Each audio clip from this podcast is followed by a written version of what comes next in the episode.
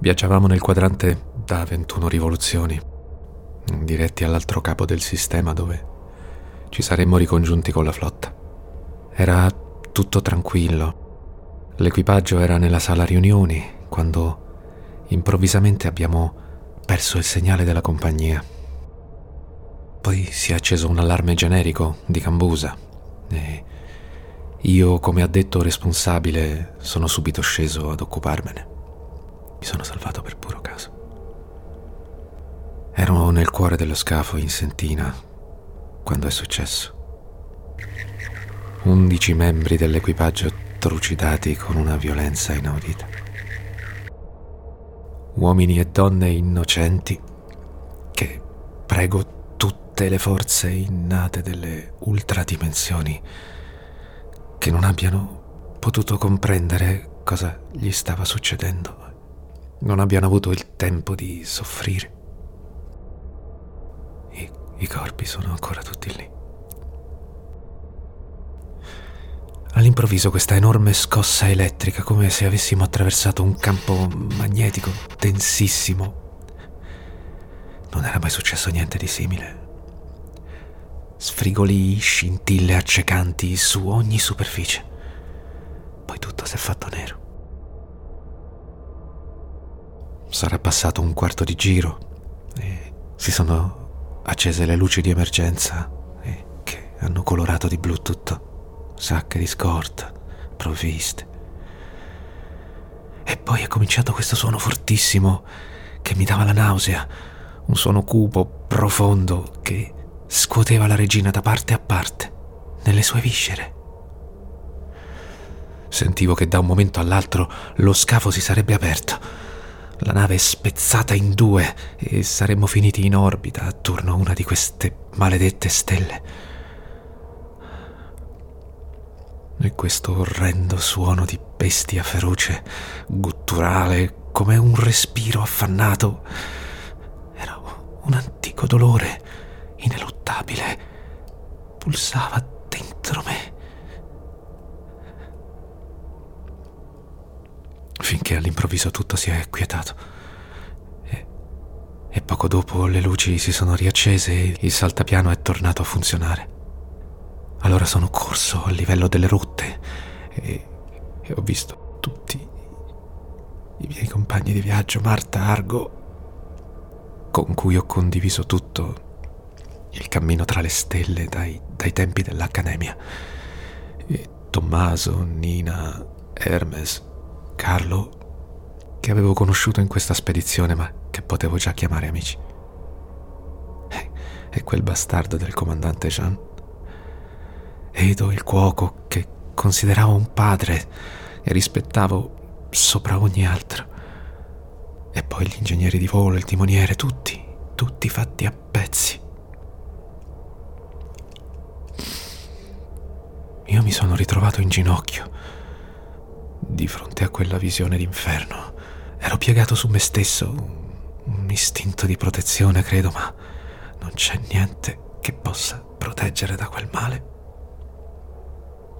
Sentivo di dover vomitare quando improvvisamente da un angolo è sbucata questa cosa. E allora lo stesso istinto che mi aveva gettato a terra all'istante mi ha proiettato nell'incoscienza sul comando della camera a tenuta stagna su cui questa sorta di poltiglia luminosa, sfaccettata, sostava, fluttuante come in riposo, appagata dal pasto appena consumato.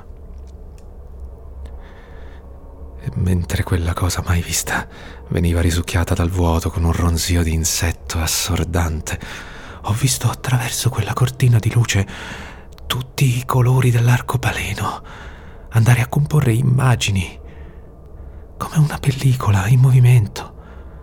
Sono rimasto a bocca aperta, completamente immobile. Era un, una visione, una folle meraviglia. Erano estratti della loro vita e c'ero anch'io. C'era la vita che avevo vissuto con loro, ricordi e poi forse sogni, in una successione velocizzata che si è andata dissolvendo nel buio dello spazio profondo. Che si è preso quella creatura e tutte quelle visioni. La cosa più assurda che abbia mai visto. Io mi ero immaginato un famelico mostro da serie coloniale, una cosa informe e rivoltante. E invece mi sono trovato davanti una nuvoletta nascondeva luci colorate, come una specie di ologramma giocattolo per bambini. Allora ho pensato di impazzire. La vista mi si è annebbiata, sono rimasto lì, in mezzo ai resti dei miei compagni, per un bel po', non so quanto.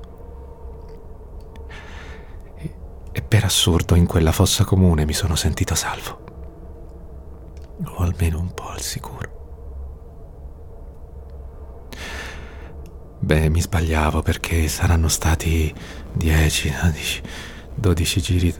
Scusate, parlo strano, ma la nave Forse lo saprete come tutte quelle di lunga tratta adotta il protocollo Wilfred, quindi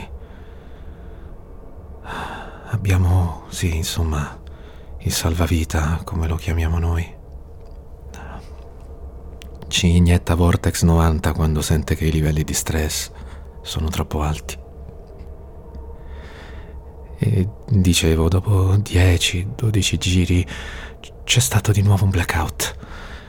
Le luci stavolta erano rosse, segno che l'anomalia era all'esterno e infatti era lì. In quel momento mi trovavo a livello osservatorio perché normalmente nella seconda parte del ciclo di veglia ho mansioni a quel piano. Ci sono salito per pura abitudine come un automa. Mi ci sono ritrovato e mi sono sentito chiamare gli ingegneri di volo come se fossero ancora al loro posto, come se potessi salutare gente fatta a pezzi. Ho visto le loro ossa bianchissime, ma non mi rassegno di essere rimasto solo quassù, unica forma di vita oltre a quella mostruosità. In questo momento c'è una patina sull'oblò di osservatorio, come uno strato semilucente. Io io non so come faccia, ma cambia stato.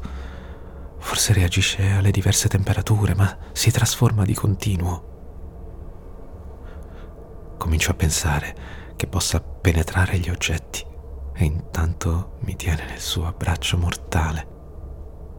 Sento che risucchia la mia energia a ritmo costante, come un battito, una pulsazione, non lo so Ogni scossa scuote un po' la nave come un micro terremoto e preferirei essere in G0 per non avvertire quel fremito che mi sale dal pavimento lungo la spina dorsale fino alla base del cranio. La macchina non rileva danni, non c'è un motivo per cui siamo...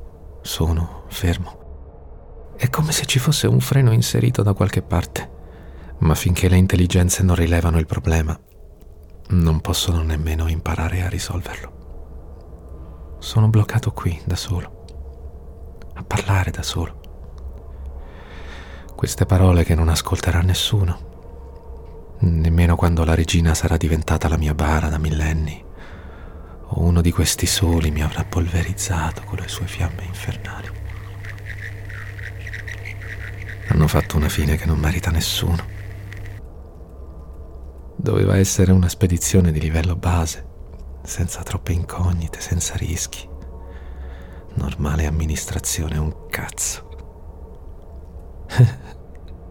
Dite che posso fare causa alla compagnia col sindacato delle tratte lunghe lì su Proxima. Il vortex comincia a fare proprio un bel effetto. Insomma, ho passato le ultime rivoluzioni a saldare banchi di osmio alla struttura, sotto l'oblò, per rendergli almeno la vita un po' più difficile. Non usavo un saldatore da quando ero in fase 2 di addestramento. Spero che quando recupererete questo relitto saprete almeno apprezzare lo sforzo. Bene, se questa schifezza funziona a dovere, tra poco starò dormendo. Non c'è stata nessun'altra scarica, quindi mi sento abbastanza sicuro di arrivare almeno a domani. Posso ancora sperare di stabilire un contatto con la flotta, anche se non sono sicuro che farli venire da queste parti sia proprio una grande idea. Passo e chiudo. Thank you.